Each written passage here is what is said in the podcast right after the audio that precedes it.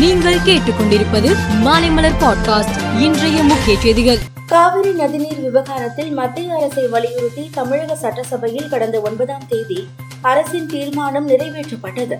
இந்த தீர்மானம் நிறைவேறிய அன்றைய தினமே சட்டசபை செயலகத்திலிருந்து தலைமை செயலாளருக்கு தீர்மானம் அனுப்பி வைக்கப்பட்டது.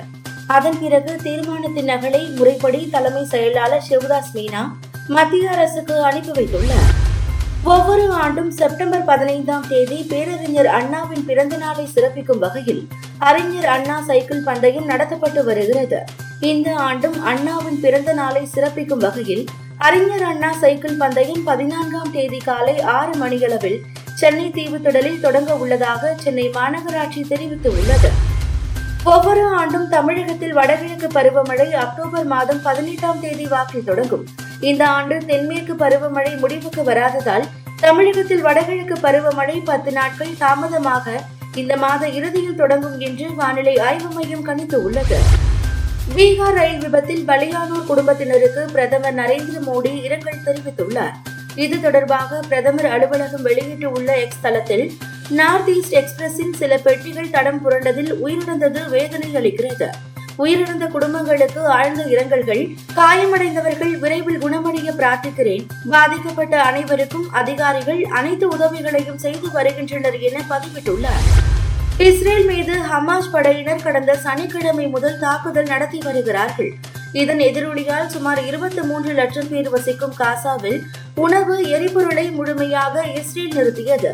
இந்நிலையில் உணவு எரிபொருள் மற்றும் தண்ணீர் போன்ற உயிர் காக்கும் பொருட்கள் காசாவிற்குள் அனுமதிக்கப்பட வேண்டும் என்று ஐநா சபையின் பொதுச் செயலாளர் அண்டோனியோ குட்ரஸ் வலியுறுத்தியுள்ளார்.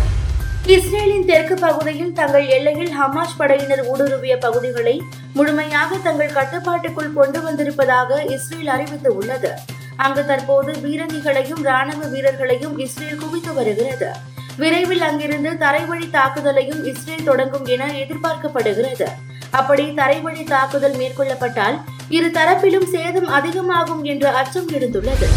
இந்திய அணியின் தொடக்க வீரரான சுப்மன் கில் டெங்கு காய்ச்சலால் பாதிக்கப்பட்டார். இதனால் சென்னையில் நடைபெற்ற உலக கோப்பையில் ஆஸ்திரேலியாவுக்கு எதிரான போட்டி மற்றும் ஆப்கானிஸ்தானுக்கு எதிரான போட்டியிலும் அவர் ஆடவில்லை. சென்னை மருத்துவமனையில் சிகிச்சை பெற்று வந்த அவர் டிஸ்சார்ஜ் செய்யப்பட்டு உடல்நலம் முன்னேறி வரும் நிலையில் சுப்மன் கில் அகமதாபாத்துக்கு சென்றடைந்தார். அங்கு அவர் தனது பயிற்சியை தொடங்கியுள்ளார். இதனால் அகமதாபாத்தில் பதினான்காம் தேதி நடைபெறும் பாகிஸ்தானுக்கு எதிராக ஆட்டத்தில் அவர் களமிறங்குவார் என எதிர்பார்க்கப்படுகிறது. மேலும் செய்திகளுக்கு மாலை மலர் பாட்காஸ்டை பாருங்கள்.